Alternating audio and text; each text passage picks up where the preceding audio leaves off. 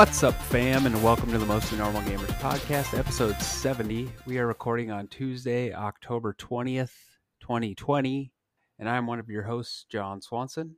Joining me today is the sleepless sternum, Chris. How you doing, man? I'm getting by. I'm slowly but surely fixing my sleep schedule after two overnights last week.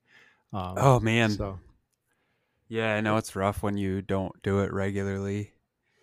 Well, and it wasn't even like back to back or anything. It was oh, that's the worst. Sporadic. Like I think I did Sunday into Monday and Tuesday into Wednesday or Wednesday into Thursday.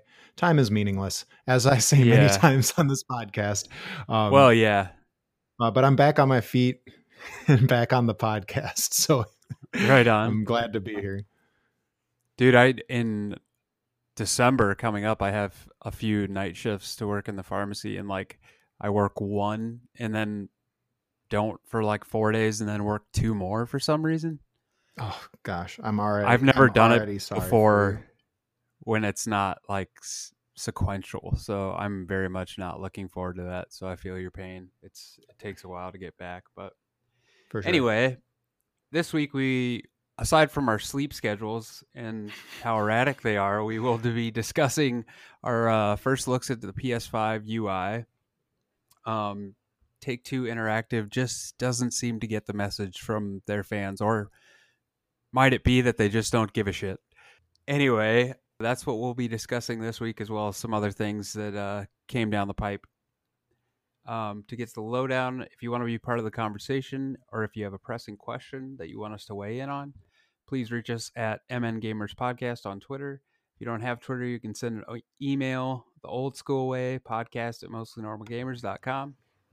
And then uh, feel free to go over to our website, mostlynormalgamers.com, and check it out. And you can sign up for our newsletter, which we've been doing like monthly, um, a monthly newsletter with like three articles, one from each of us regarding like gaming or what we've been playing and stuff like that. I wrote about uh, the Mario 3D All Stars collection this last month. Chris, I think did you write about um, why is it's not? I reviewed Final Fantasy VII remake. oh, gotcha. I, when Gabe was on, he was complimenting how short and easy to digest the newsletter was. And then I was like, haha, Gabe. Nice. Now I'm going to write an incredibly long review. and also, AJ reviewed Hades, which was longer. So it, it made for a longer read this.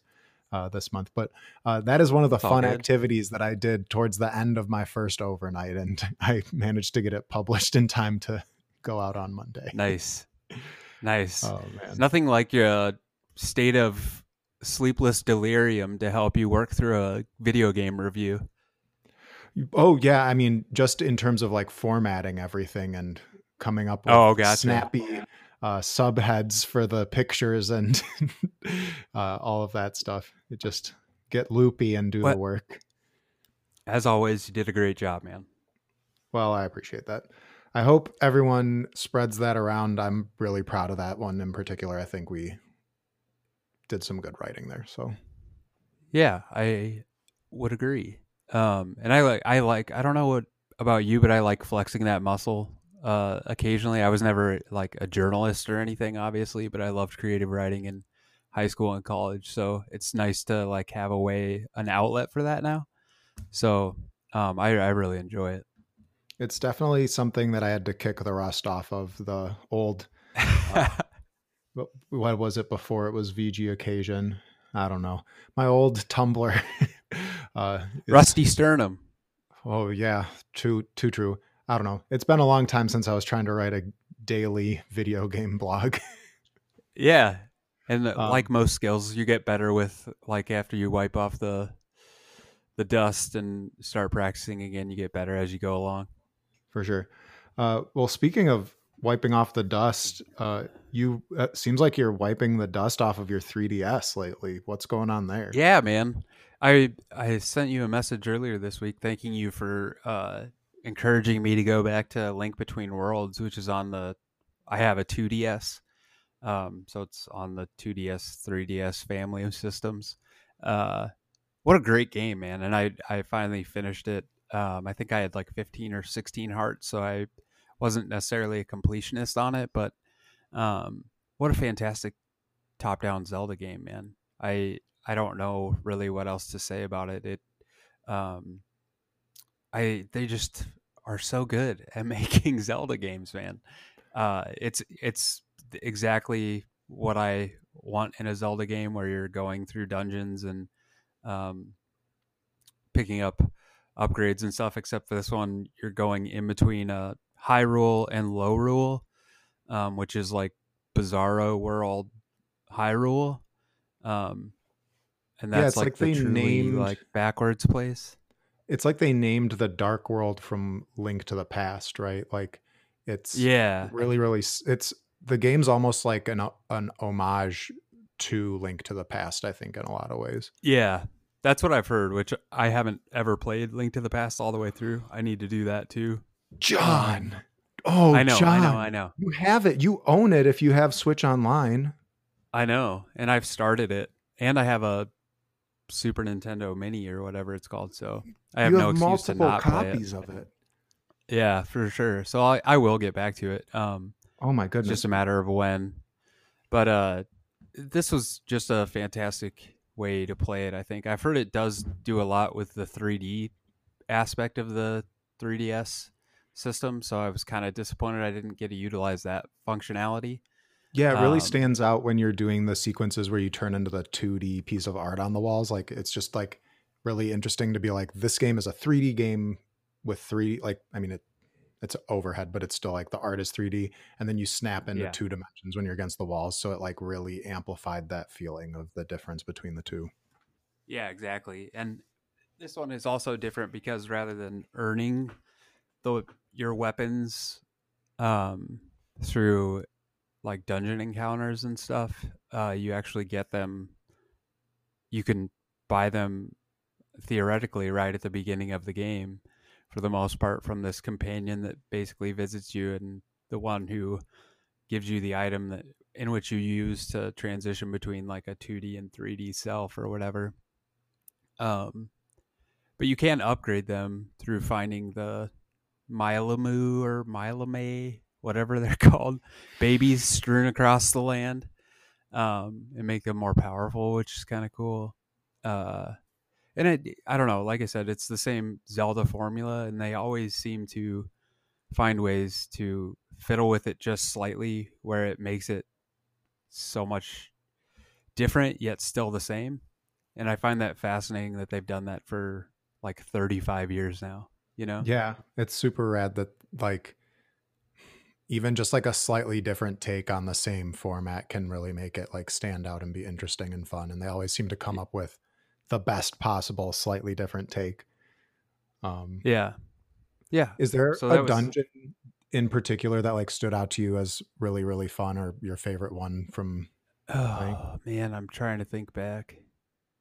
Not like right off the top of my head. Mm-hmm. i'd probably have to like go back and or see a list of them to enable in order to recount like what exactly they were. Um, so not that I can think of off the top of my head. Definitely not the first one. I know, and then yeah, there's there's some I can always remember the things that bother me more than the things that I enjoy. It seems like so. For sure. Call, some people call that pessimism. I don't know. Or just um, uh, critical thinking. yeah, exactly. Um, and then to your point, uh, a friend let me borrow a long time ago when I bought this 2DS system, uh, Luigi's Mansion Dark Moon, and I found that copy. And last year, I want to say around this time, I was playing Luigi's Mansion 3 on the Switch, and uh, you know, it being Halloween and me being a big wuss when it comes to actual scary things uh this is perfect for me man because this is like right in the wheelhouse of like spooky type of halloween stuff that i enjoy where it's like kitty but like spooky and it's like it's the one of the most charming games that that word keeps coming to my head as i'm playing it because like as you're luigi like he's shaking out of fear at these like playful ghosts that are around him, and like occasionally he'll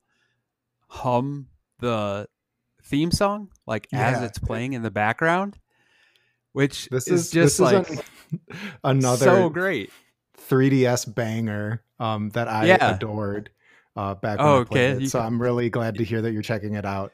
Um, yeah, yeah, he, they put so much character into him just through his animations and his like tentativeness, and especially like I don't know, the audio for it being a 3DS game is so good. Like the audio design is, is so smart. I was thinking about that, man, because you know, like 8-bit audio, uh, these cartridges have lasted forever. You know, like the format, and I know the like NES format is different than the FPGA format that they used on like the Genesis, and that's different, like considerably so than what we have now on the Switch. But I still find it fascinating that uh, on the little cartridge that you pop into this like handheld system, that sound can come out of there. You know what I mean? Because it's it's very ethereal, and I'm sure if I was wearing headphones, I'm not saying it would be like 3D audio, but I'm pretty sure it would be like some variation of stereo that seems more like a 5.1 or something like that. You know what I mean? Mm-hmm. Oh my gosh! Just so, having you uh, say that he whistles the theme song now has the Luigi's Mansion theme song in my head. Oh, I'm I love it's so good, man. Because it's so good, and he does it like as a like way of calming himself. You know what I mean? Like he's looking around with his flashlight and stuff, and then he's like, like it's it's great. Yeah. I love it. It's delightful. So I'm looking forward. To, yeah, that's exactly how I would explain it. So I'm looking forward to playing a lot more of that. And then I was playing uh, Squadrons, Star Wars Squadrons, on my PlayStation this weekend um, in VR with the control stick, and I'm getting a little bit better at that game, man. But it's uh, there are a ton of different control inputs, and mm-hmm. figuring out how to do everything with that HOTAS flight stick is uh, it's something else, man. Like I feel like if I stepped away from that game for like two days, which I did or have, I going back into it, it's gonna be like starting all over again because there's so much there, so many systems on your X-wing or Tie Fighter or whatever, and just I just track of. Yeah, for sure. And Can I, just I ask started. a question? This has been on my mind because you know the HOTAS support is like a big thing that people are really hyped about for that. What is it like using that setup in virtual reality? Like, how does it map?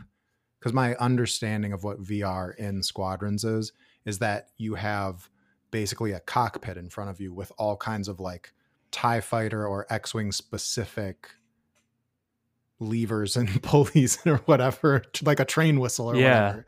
How does yeah. the experience of using that joystick physically map onto the virtual reality experience of like being inside of a cockpit that maybe doesn't match it, up one to one? Yeah, it definitely doesn't uh match up one to one, but it does have like a control stick and uh, I think even the accelerator on the side, so that like the two basic things kind of match up, you know, like the joystick and the accelerator or whatever. Um, okay. I think those two things, if I remember, at least in the X Wing and A Wing lineup, okay, but of course the buttons don't match up the same. But it doesn't, since you're in VR, it doesn't really break your immersion because and you're not frequently looking down, you know, at your controls. You're just like you look at them maybe when you sit in it to gain admiration for the fact that you're like virtually flying an X-wing, which is something you probably dreamt about as a kid. Sure. You know? Yeah. Um, but then after that, you don't really pay a ton of attention to it. But it it is cool what information is given to you on your heads-up display and stuff that uh, you can just analyze as as if you're looking around a regular cockpit. You know. Mm-hmm. Do you cool. remember the game? And I had to cheat and Google search to remember the name of it. Steel Battalion. Uh, I know I've heard it before, but I don't remember it. So that was like the Xbox mech game where you had the enormous like double joystick oh flips and switches controller. Yep, yep. And I just need Microsoft to go all in on VR, although apparently it's from a Capcom game. But like Capcom needs to resurrect this series in virtual reality and map one to one the switches and buttons and stuff on their massive controller into VR. So you're literally like seeing your character do what your hands are doing, but yeah. have it. Oh my God. And it's like an Xbox original Xbox game. So like you could probably have it in, like you could just do a re-release and port it to VR, right? Because that's how video games work and how video game development I think so. works. Yeah, yep. but like it, it could be the exact game in VR. Like the visual fidelity would be equally bad, or well, old back in the day. But anyway, yeah. sorry. I just like oh, and it. I pulled the box up, and it has three pedals. It's got a three. I know. I saw that. Oh my gosh! It must. Sorry, your robot has a clutch apparently. Yeah. Anyways, I just like, like I love this idea of like it's like when um, you know you get the gun peripheral for VR. Um, I don't remember what this one specifically for PSVR is called. Um, or like when people have the treadmill that lets you run in 360 degrees, like the circular treadmill thing. Um, I just love the idea of like bringing physical stuff into virtual ra- reality to like yeah. amplify it. Um, yeah. Anyways, sorry, that was a huge I side t- side tangent. Well, no, you know what's awesome is I can't remember if it's Valve or uh, Oculus or who's doing the like research, but my friend and I were talking about how we wish they had like gloves, you know, where oh, you could just they could put that stuff in front of you, kind of like the controller that you're talking about. They could just virtually put that in front of you, and it would be able to see what your hands are doing. And uh, they've taken it a step above, man. It's not gloves, it's just going to be nothing. It's going to be the inside out tracking is so reliable in what it sees that it can tell what your fingers are doing and what they're touching virtually. For sure. So then we're just missing like the feedback mechanism for us to even know that we're like touching something. yeah, I'm i sure think is... about that Rez bodysuit that they put out when Rez was put in VR. Uh, yeah, they didn't put it out, but I think uh, press was able to like play around with their like full immersion body suit. Yeah, and like Im- imagine having like n- if you have good enough inside out tracking, but like you could have the gloves just to have like that force feedback feeling. Like imagine that they had wiring into them and they could like give you the feeling of like pressure or like you know prevent you from fully closing your hand. So like it's like you have a joystick in your hand because you can't close your grip all the way and right. it's like pushing back. That would be really rad. Yeah. Oh it's all just a matter of time at this point man. We might not live to see it but somebody will and it'll be cool. It already is cool. That's the beauty of it. true. True. Uh well that's pretty much all i've been playing uh i haven't played any hades this week but it looks like you have. How far are you? I am no further than I was two weeks ago. um, I keep making it to the final. I mean, I don't keep making it to the final boss. I, have made it like four or five times at this point. Um, and I think I'm closing in on more than 30 runs at this point. And I am starting to get frustrated because I just cannot crack this nut. And there's so many people posting like their, you know, 10th run uh, finishes with their like high level end game builds that they're able to make. And I, I don't know. I think I'm just bad at video games, and so that's what's holding me back. But there's definitely a feeling of not getting a strong enough build by the time I get to uh, the boss of the third area, and just like I don't know, I'm hitting a wall, which is frustrating, but I still love it. I just want of the to... third area or the fourth area. Because you got past Elysium, right? Oh, I have. I just I'm even like hitting a wall there now on some of my runs. Oh, gotcha. I wasn't initially when I was being like really successful, which made me think yeah. that it was just I had a better build at those times that allowed me to kind of get past that fight without as much trouble. Yeah. Yeah, I don't know, man. I it's it is a lot of luck of the draw as far as what your build is as you go through it and then what you're focusing on. I think if I do make it back to that game, I think I will try to beat as much of it with each different type of weapon so that I can upgrade the one that I like with the uh what is it called? The blood that you get? The, the Titan, Titan blood, blood, that you get? Mm-hmm. Yeah. And then kind of go from there. I've only I don't even know what you can do with the diamonds once you get past one. I just have gotten the one, I think. So, uh, mm-hmm. uh, but yeah, I don't know. I think maybe that's part of the part of the intrigue about this game. I think is the fact that it there are multiple different ways in which to approach it, and it's not just what your weapon is or exactly what your build is, but um, just the ways you go about mixing and matching all of the different aspects of it um, kind of determine how well you're going to fare as you go through because and i do think that some of the weapons and uh, upgrades are or boons as they're referred to are different have different benefits on different levels you know? You might find that one is uh, great for the first area but for Tartarus or whatever but then once you get to whatever the area after that's called, like it doesn't really uh, play as well as it did as in the previous uh, zone. So it makes it kind of difficult. Yeah, I think I'm almost at the point of like looking at like how to do an op like looking up a fact just to like know what the optimal way to build it is not in the sense of like oh like only use this god's boons in your run but more of like so if i've mm. picked up like two or three different blessings from certain gods should i then switch to going after the pomegranates to level those up or should i keep going after different new gods to come just start piling on these abilities on top of one another because there's a point yeah. at which you sort of have to either you know you'll be presented by a bunch of boons and say the boon you already have a boon for your dash and you're presented with another one that you like better. Do you take that one and replace the other one that you've already maybe invested stuff in or do you just kind of commit you know? And i don't know what yeah. works best. Yeah i don't really either and i've i've caught myself on that one too. I know exactly what you're talking about with like going to upgrade versus getting a new power or when you reach the end of a level or after you beat a, a boss of an area, you can trade in some of the boons you have or all of the boons that you have for cash. And I'm just like, I'm the type of person where I'm just once I've invested in something, it's too hard for me to like back out of it. I I'm someone who almost never respecs in a game, you mm-hmm. know.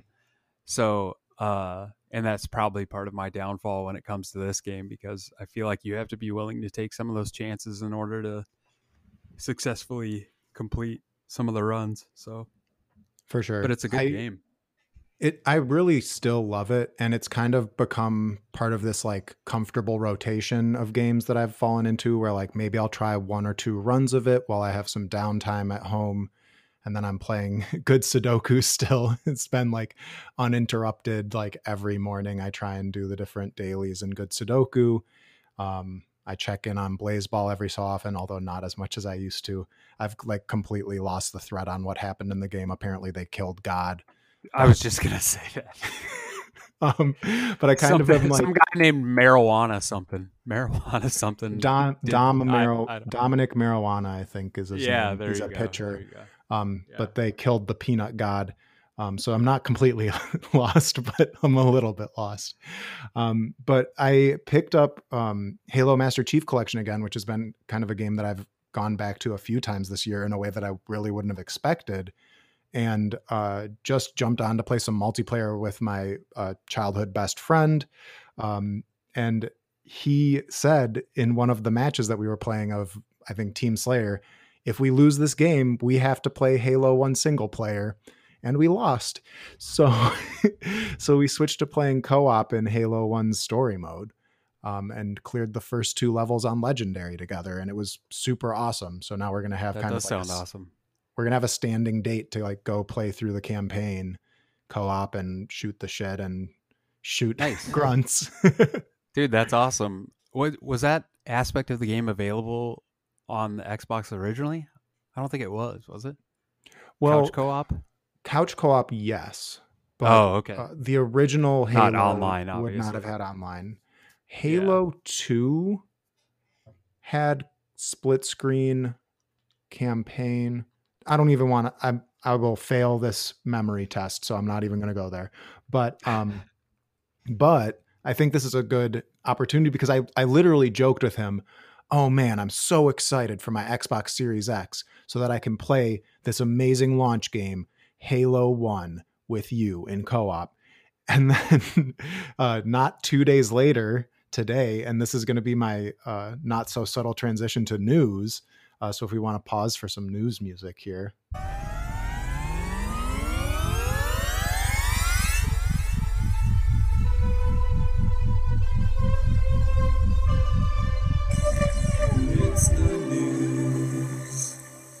So back to my not so subtle transition.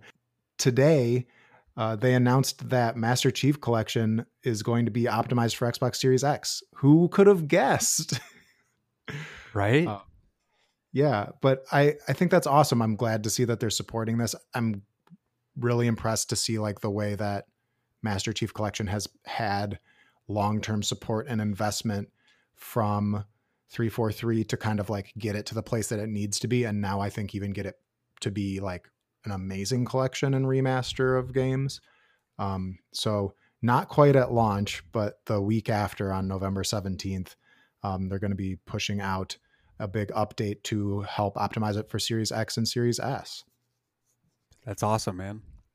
I yeah, yeah I've never played anything but 3 and a bit of 4 or 5. I can't really remember. 3 and 4. I love 3. Um, 3 is really really good. Yeah, that's when I got. I think I was at the time that was one of the few games that was out that I was actually good at. Um, I could actually compete in like online play versus like Gears of War at the time. I think was out around the same time, and I was terrible at that game. But mm-hmm. um, this we pulled this uh, from Mike Miotti over at GamesBeat, and uh, there's a missing N in there. We pulled it from Mike Minotti. Mike Minotti. Uh, That's my bad typo. Um, it's all good. But uh, it does. They did say it was going to run up to 120 frames per second, and I know you and I had talked about this a while ago.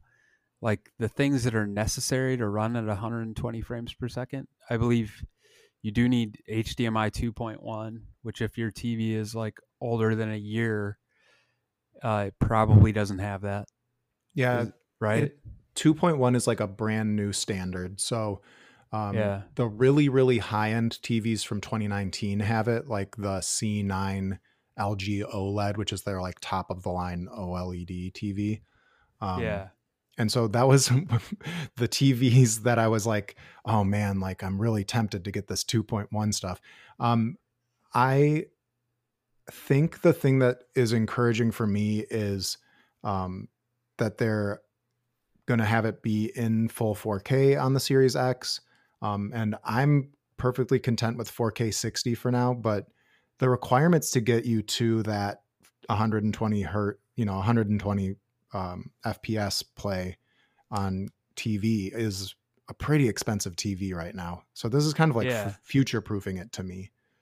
Yeah, I agree, and I I think it's really cool. It's just unfortunate that I th- I think that's kind of mixed in the messaging to me because I feel like a lot of this stuff is being pushed forward like oh it's going to run at 4K and 120 frames per second or 2K and 120 frames per second and it's like yeah but like that's going to apply to like 1% of people out there who own a brand new 4K or 8K TV that with HDMI 2.1 and am I do you have to have a can you just use any old HDMI cable or can I do you have to buy like an uh different HDMI cable?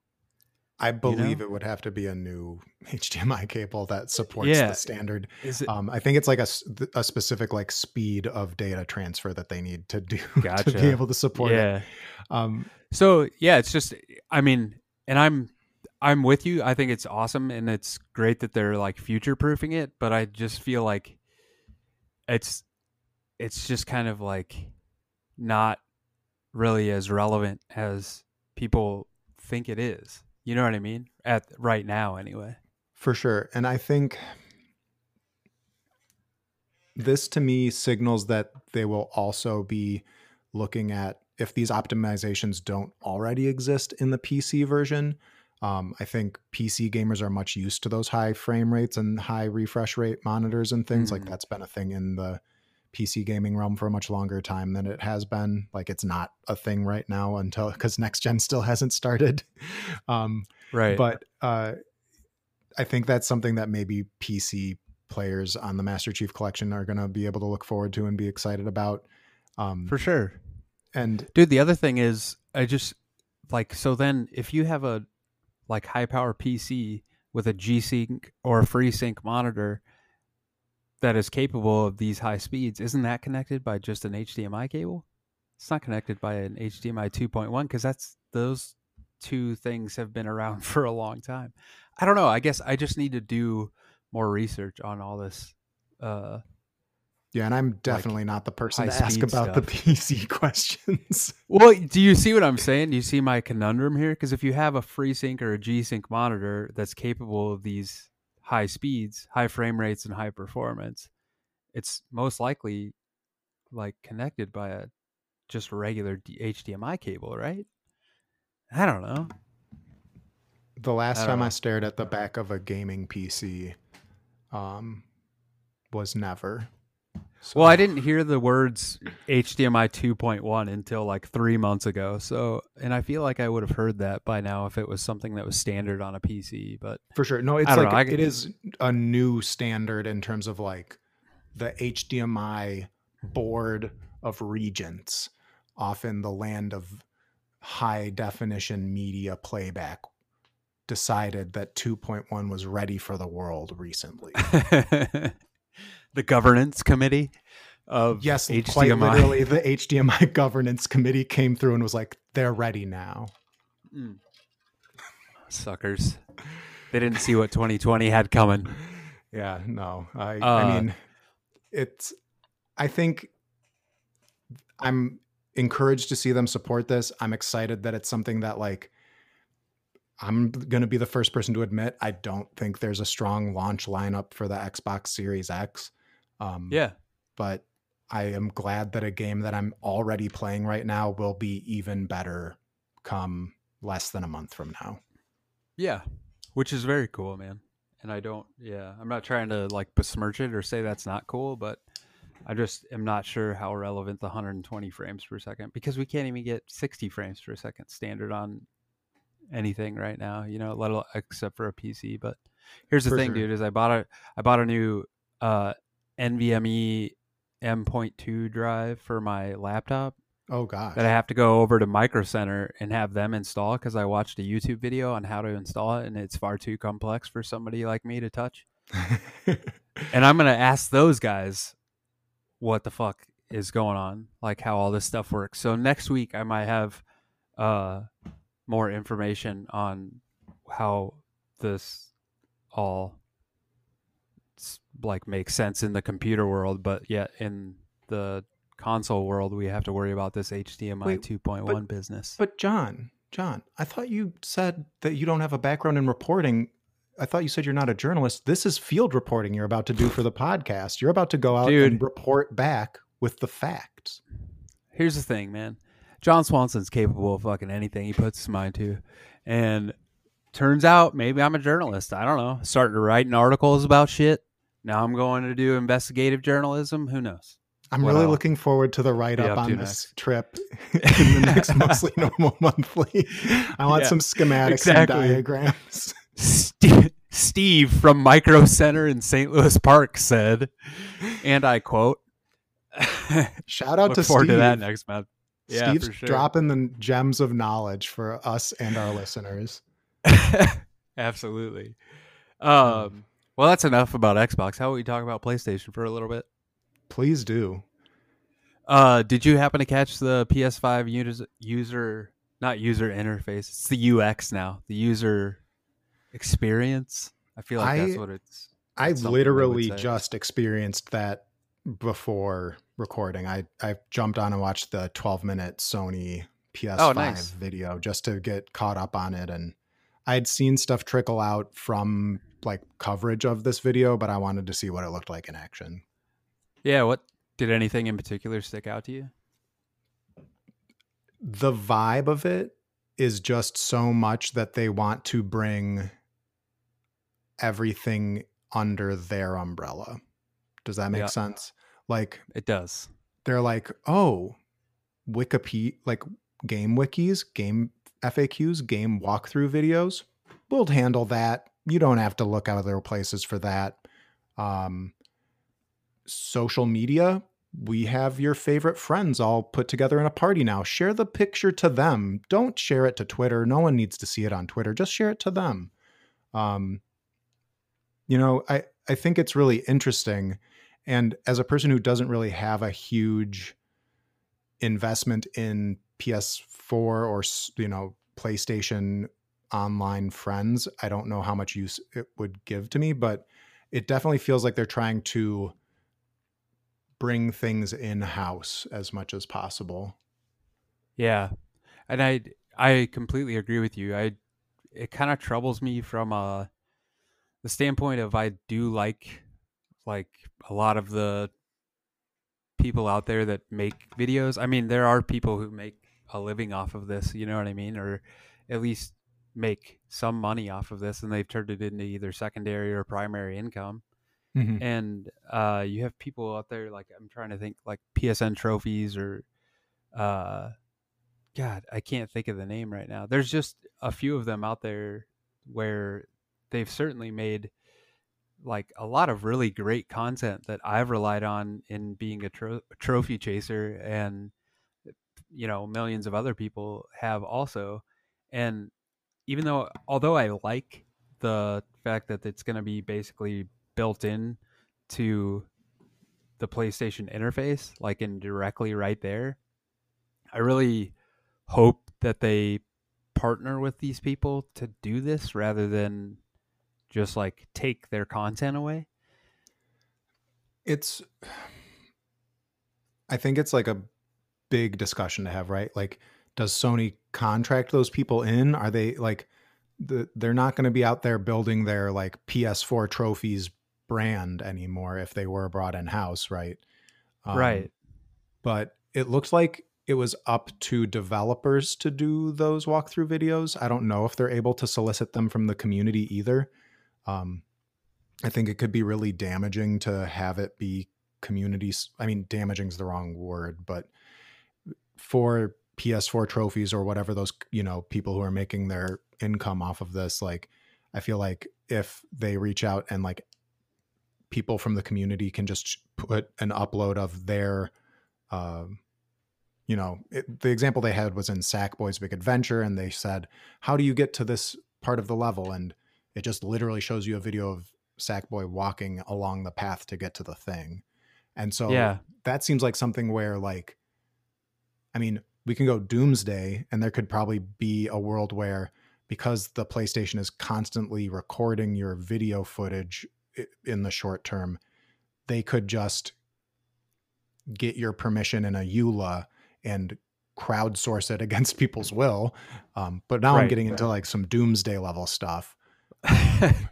What's sad is I that's like exactly where I was gonna go with it, dude. Is like I don't know how doomsday that is, and I think we're already existing in doomsday. So I mean, yeah. this would just add to the craziness, I guess. But I and I mean, I'm sure people would uh, freak out about that too if that is what they in fact did. But that's exactly what I thought when I saw it. I was like, that just looks like somebody's gameplay that had played this game and Sony saw that they were playing this point that I'm playing right now and they recorded it and now they're offering it to me as like a you know as a hint video or whatever and if it wasn't so, going to like wipe out an entire field of entertainment slash it's almost like edutainment when it's like giving you a, a walkthrough like that but like if it wasn't yeah. going to just destroy the walkthrough industry as a whole, that's almost kind of cool, right? Like,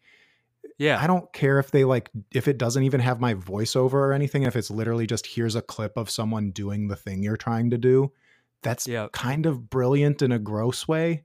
But I I I, don't want to like encourage that because I think there are people who do make amazing work out of this. I mean, the wiki team over at IGN is like a breeding ground for new writing talent. That's one of the, you know, yep.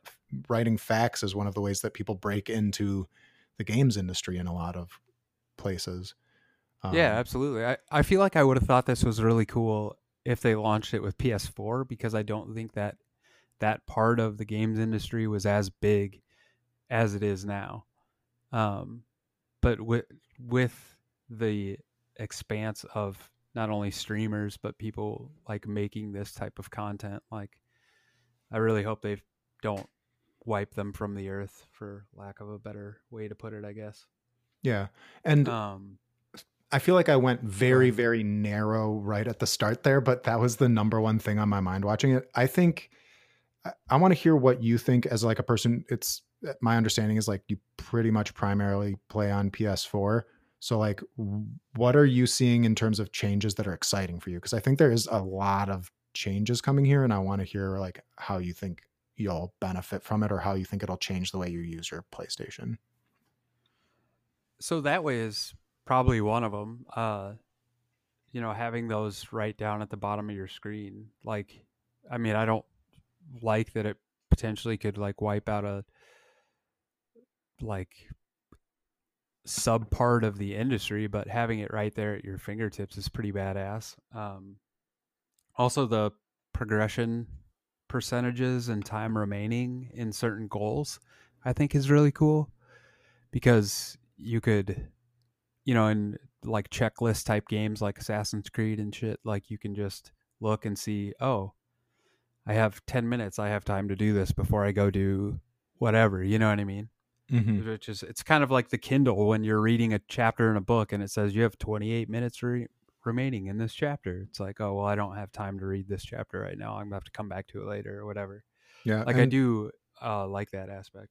The VO in the video made it sound like somehow that's like adjusted to your play style or like a based off of you personally and not some like generic yeah. thing but it's hard to tell right I know, and that's that's why I likened it to the Kindle thing because Kindle supposedly does the same thing. But it seems like it would be, it's obviously easier to do for a book to or a e-reader to calculate how frequently you turn a page versus what your play style is like in this, uh, you know, platformer game to determine how long it's going to take you to do this goal or complete this goal. You know what I mean?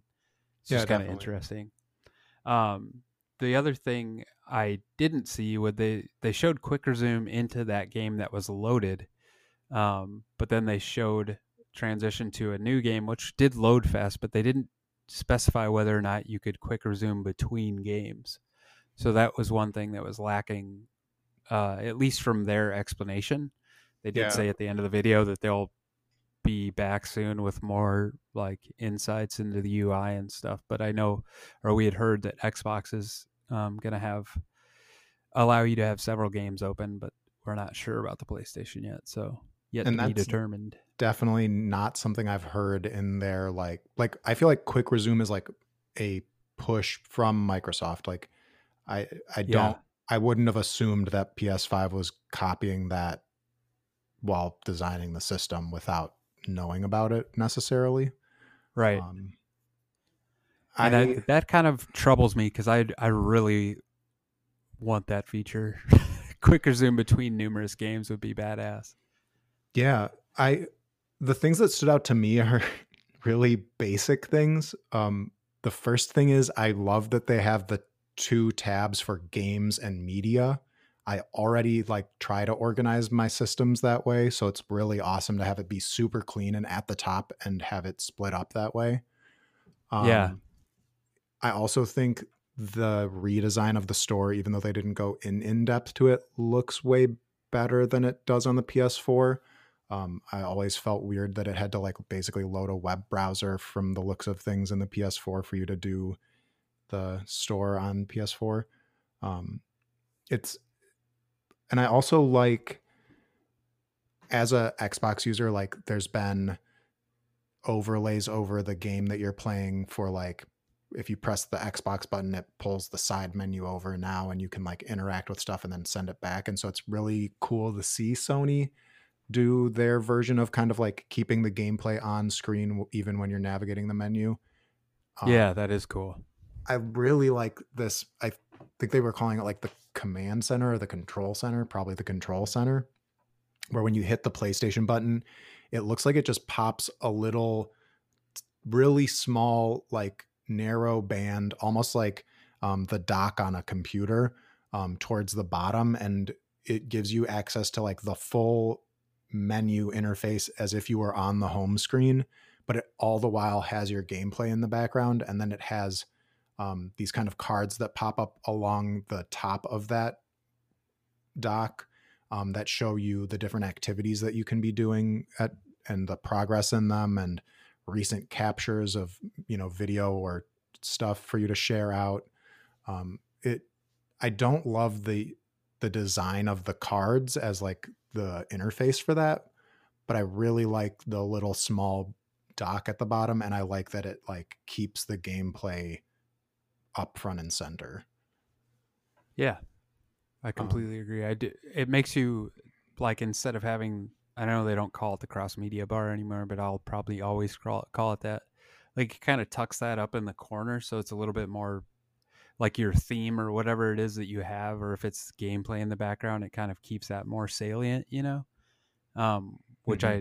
I I kind of like that because I feel like it's a waste of like a theme if it just kind of obfuscates what you're doing. You know what I mean? Yeah, the screen real estate. It really like it's like there's like a still image of gameplay in the background and then it's like layering over the top all of these different interaction points.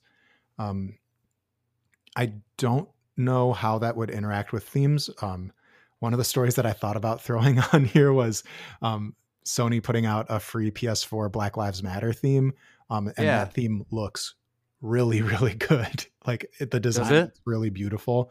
Um, it's just like clean black and yellow, and like all of the iconography changes to black and yellow, um, and it has the black power fist at the bottom.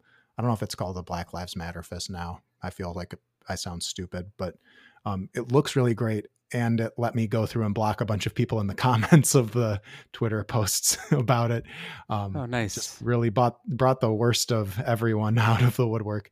Um, so, um, but I, I would wonder, like, because it seems like this user interface experience on the PS5 is all about keeping a big image of the game in the background.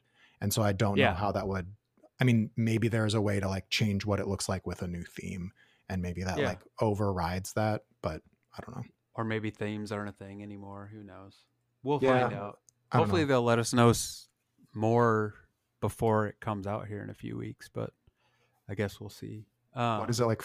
Three, three and a half. The twelfth. So like three weeks from today, right? I think it's Something like a Tuesday like or a Thursday or a Friday. I think it's a Thursday. So yeah, like three weeks from Thursday. It's wild. Yep. Uh, next up on the PS5 front, we have uh, there was some uh disconcertion. I don't think that's a word, but I just made it up. Um, there were some people kind of perturbed about the. Uh, they did just recently upgrade to a 8.0 on the PS4, and this did a number of things, but I think most notably it changed the party settings so that, like, if you say Chris, you and I were playing a game and we wanted to invite AJ in, we'd have to like create a new party. We couldn't just invite him to our party. Hmm. Um, which kind of is stupid if you think about it. Like, for sure, why wouldn't That's... you just be able to invite somebody to the party? But the, I think they're trying to streamline things. And as someone who plays mainly uh, offline single player games, I don't really give a shit, so it doesn't really affect me that much. Um, but one of the things that did came come out, and uh, we pulled this article from Owen S. Good over at Polygon, um, and people were speculating that PS5 was actively listening to you because also with this update um, came the idea that PlayStation would be able to monitor and um, more accurately like ban people or uh, from a game or from PSN for a while based on like toxic comments, which we know are far too prevalent in the online gaming space. Um, but apparently that's not what PlayStation is doing. Apparently they're not recording things that you say unless like you are able to record it and then send it to them with a complaint, I guess is kind of how they phrased it as the intention behind it. So when you have those people that you encounter um, with toxic thoughts that they feel uh, emboldened by their am- anonymity to say out loud, uh, you can send it on to PlayStation and have them banned or whatever, which I think is cool. And I think it's weird it's taken this long for us to get to this point. But um, any thoughts on that one, Chris? Um, the thing that stood out to me is the quotes kind of explaining it of um, if a PS5 player needs to file a harassment port report, they'll be able to include up to a 40 second long voice chat clip in the report, 20 seconds of the main conversation with the other player, plus an additional 10 seconds before and after the conversation selection, um, said Jensen, who's the representative from Sony. Um, only the most recent five minutes of a voice chat will be available to use for the reporting function. So they're going to have kind of the way that they're always recording gameplay of your PlayStation 5 games. They're going to have a five minute running voice chat log for you to go back to if someone starts harassing you or using slurs or whatever that you can then edit down to submit for the reporting function. It's really slick, but there's no way to opt out of the voice recording, which kind of feels like a weird privacy thing. But I'm not an yeah, attorney. I guess uh, I'm never. Yeah, it does, and you're not wrong. But I mean, so I was watching your gameplay. I guess that's kind of like voyeurism, I guess. But I'm I'm sure, like you said earlier, they're just gonna bury it in a EULA somewhere, and I don't. It doesn't bother me. I'm not like huge on privacy. Not that I want people like watching me through my window or anything, but I also don't feel like I'm saying anything one profound or two offensive. So I don't really mind that much, you know? For sure. And I think we have to find a way to battle this toxic community because it's too prevalent, man. And like one of the reasons I don't play online games is for that specifically. If people just drop racist or um, sexist comments without just very flippantly, and that the mindset of being able to do that without any recourse or any um, you know punishment is fucked up man. And also there are kids playing you know in 10 years or whatever my son will be one of them you know? And like the mm-hmm. idea that he's going to be introduced to that toxic environment like i don't know man. I don't want that. So um, all those people can go fuck themselves fuck right off and i hope you get caught by the sony people and i wish when they caught you and banned you they would publish your name like your actual name and your user name i think then you would find people would stop doing this shit pretty quickly because I don't know. There's there are wonderful and horrible things about the guise of anonymity, man, and I don't know. It's one thing the internet has taught us, I guess. It definitely brings the ugliness out of people in a way that you just don't see in person. Yeah, absolutely. People say shit they never would in reality or in to your face, you know. Um, lastly, I found this kind of funny and also slightly depressing. Other um, another entity that doesn't seem to get the point is uh, 2K Interactive because after trying to introduce ads into their games in NBA 2K 20 last year, um, they're doing it again this year. Last year, the backlash was so um, forceful and abrupt that they felt uh, they felt they needed to, you know, reverse their action, and they took the ads out. Well, we'll see what happens this time because, uh, according to Brendan Sinclair over at GamesIndustry.biz, where we pulled this article, uh, 2K has put in unskippable ads into their cutscenes again this year. And EA just did that earlier this year in um, putting ads in UFC 4. The article reminds us about, which I think we yeah. covered on the show um, when that happened. Um, but there wasn't big enough backlash to kind of pull those ads for EA. Um, so I'm hoping that there's a similar loud and clear message sent about that to to 2K about NBA 2K21 here. Yeah, and uh, better yet, it's for the I guess it's for the Oculus Quest is one of the ads, which is which now with the Oculus Quest 2, you're required to have a Facebook login in order to uh, use it. So mm-hmm. we're just you know these bad things kind of grouped with another bad thing, and I I mean it, the idea doesn't really offend me too much. It's just that you know this it's just kind of insidious, you know, and it just keeps going. They just find more ways to kind of bend you over and take more money from you, which just kind of irritates me. And you know, it's not going to the place where it should, which is the developers and um, the people who do the actual work. So, uh, yeah, this shit irritates me a lot. Yeah, big publisher's gonna big publish. true, true. Um, yeah. Well, anything else you want to talk about, man? No, I mean, let's do some mostly normal question time, maybe. Okay. Well, the only with the season that we're currently in, which is Halloween, not winter.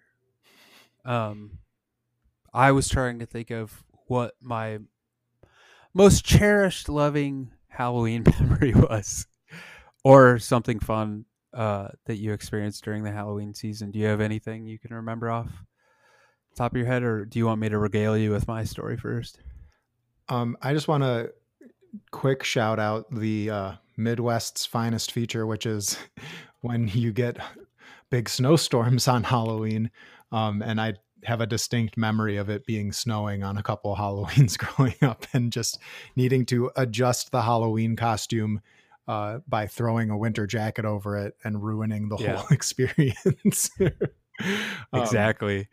But just trick or treating with my my dad, and my dad was amazing growing up, uh, and continues to be amazing, and would take me and my little sisters out trick or treating every year, and those are things that you just don't forget. So um, you know, yeah. I can't point to any specific Halloween, but just the idea that my dad would march his three kids out every Halloween is really awesome. Nice. Yeah, man. I always have fond memories of Halloween and grubbing on candy and stuff. Uh, I always loved Christmas too when I was little, but Halloween was always up there. It just Halloween kind of well, I guess all holidays kind of lose some of their like glitz and glamour as you get older a little bit, I think. But um, they lose their sheen. exactly. yes.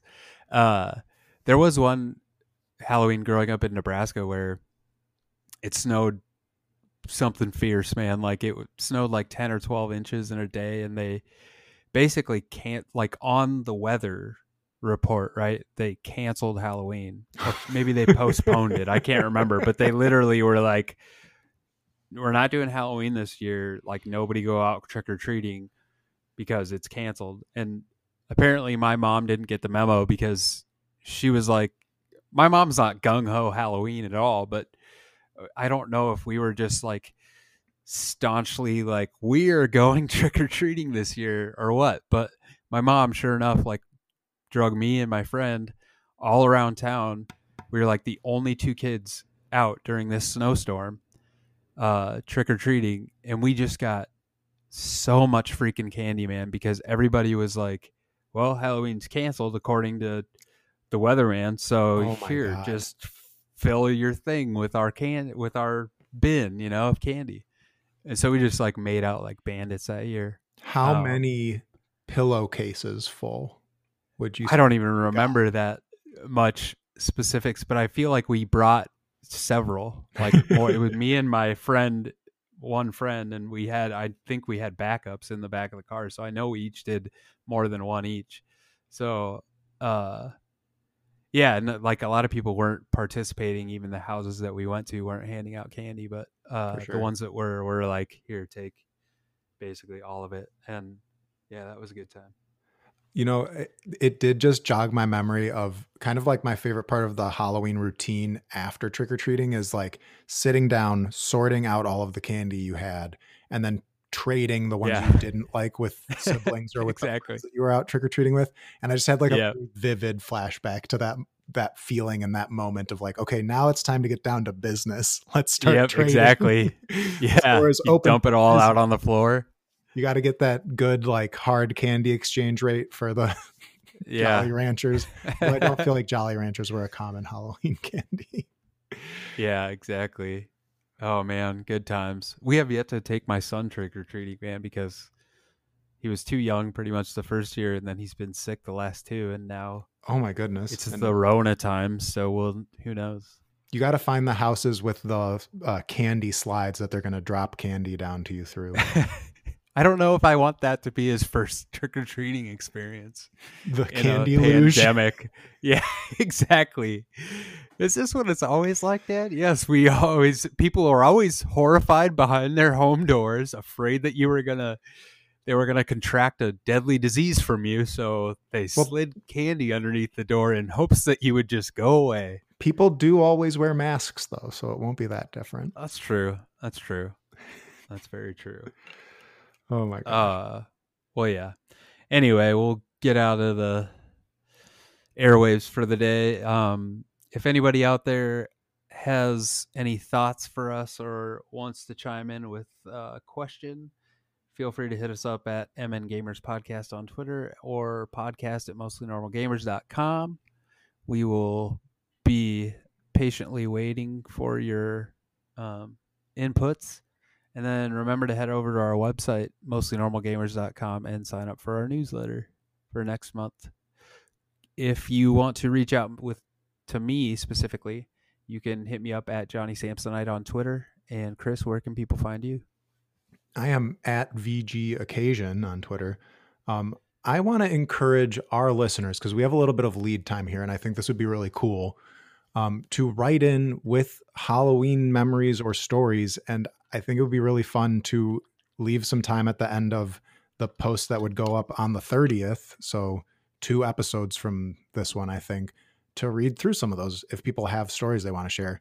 But I don't know. It's up to the listeners awesome. to send so, send some love and send some stuff in. It would be really cool. I would love to hear some some nostalgia waxing uh, about Halloween from everyone. Yeah, I'm sure there are lots of good stories out there, man. So send them our way. Yeah. Yeah. Oh, and you can uh you can re- reach AJ if you want to. He had his teeth removed, I guess. And he's being a little bitch. Was it like a so root canal or something? On. Yeah, yeah, whatever. No, I'm just teasing. I've heard the I've heard those are quite painful, so I don't blame him. And he said it was just yesterday, man. I'm surprised he was game to like. We didn't even hear that he wasn't going to record till later maybe, today. I'm surprised he wasn't like, dudes. I had a root canal yesterday, so I'm out. I was maybe it was like, the yeah, pain dude, meds, I get it, John. I think it was the yeah. pain meds. he was like, I'm I'm ready kinda, to go. yeah, I kind of wanted to encourage him to drop a couple of oxycodone and jump on the airwaves with us and see what he has to say because I'm sure it would be interesting. But anyway, uh, if you want to send him good good vibes and get well soon messages, he is at AJ underscore ID, which his last name is E I D E, on the Twitterverse, so you can reach out to him there if you like. And with that, we will catch y'all next week. Bye. Bye.